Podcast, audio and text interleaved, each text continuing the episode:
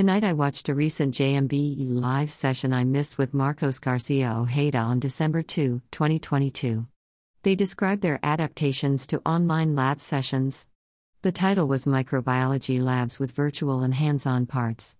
Garcia Ojeda published this work with colleagues in the JMBE 2022 special issue. Garcia Ojeda explained that there are several challenges to teaching microbiology labs online. How do you teach hands on techniques in an online microbiology lab? How do we teach processes such as pouring or streaking plates? To address this challenge, Garcia Ojeda and team used Backwards Design to design a microbiology lab that would allow students to experience the lab remotely and equip them with key skills. The three learning objectives were Utilize microbiological lab techniques to isolate and characterize microorganisms. Exercise protocols to ensure safety in the laboratory. Given the experience to perform lab research and maintain a lab notebook following GLP. The course included formative quizzes and plating technique. Summative assessments included exam questions, homework, and an unknown identification exercise. Students isolated and characterized microbes from kombucha. How cool! They identified a bacterial unknown using the unknown portfolio they developed. The course had EHS and Labster simulations to teach lab safety. After planning, they were able to send students the basic microbiology tools to have hands on experiences at home. The research team was then able to create and deploy seven unknown portfolios that focused on Pseudomonas biochemical characterization. The research team sent microscopes, gram stain kits, PPE, kombucha, inoculating loop, and a kale growing kit to participants. The cost was about $104 per student and $20 for Labster. Students watched videos and had access to mentored TA time online. Students were able to learn streaking at home. Garcia Ojeda shared images of high mastery, intermediate mastery, and unsuccessful attempts.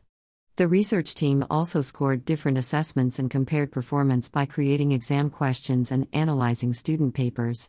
The careful and systematic assessment of student assessment data was impressive. Garcia Ojeda did acknowledge that there were costs associated with Labster simulation access and alternatives like HHMI Bio interactive and cell collective videos. Garcia Ojeda also shared that there are cost saving alternatives to the gram stain kit and agar plates. I was excited to learn about alternative safe sources of microbes from buttermilk, yogurt, and curtido, for example. In terms of safety, students were asked to sign a home safety acknowledgement. In the future, Garcia Ojeda wants to provide opportunities such as through student video review to provide feedback on lab safety techniques. The research team concluded that the remote hands on experience allowed students to experience microbiological techniques that would have been challenging to master simply by observing simulations. The unknown portfolio assignment provided the students the sufficient information and context to identify an unknown bacteria and was equally effective to the in person experience. The first question was about biosafety level, and Garcia Ojeda explained that the main microbes in kombucha are not characterized as pathogens. Students were asked to use 10% bleach to flood their plates and apply for at least 10 minutes before disposing in domestic trash. Garcia Ojeda explained that students were allowed to keep the microscope and kits. One challenge was that packages were sent to the addresses they provided to the registrar, which may not have been where they were. The article the research team published in JMBE was a research article and compared different treatment groups. The team did obtain IRB approval to access and use student data for research from participants who were no longer at the institution. Garcia Ojeda recommended discussing with IRB early in the study design.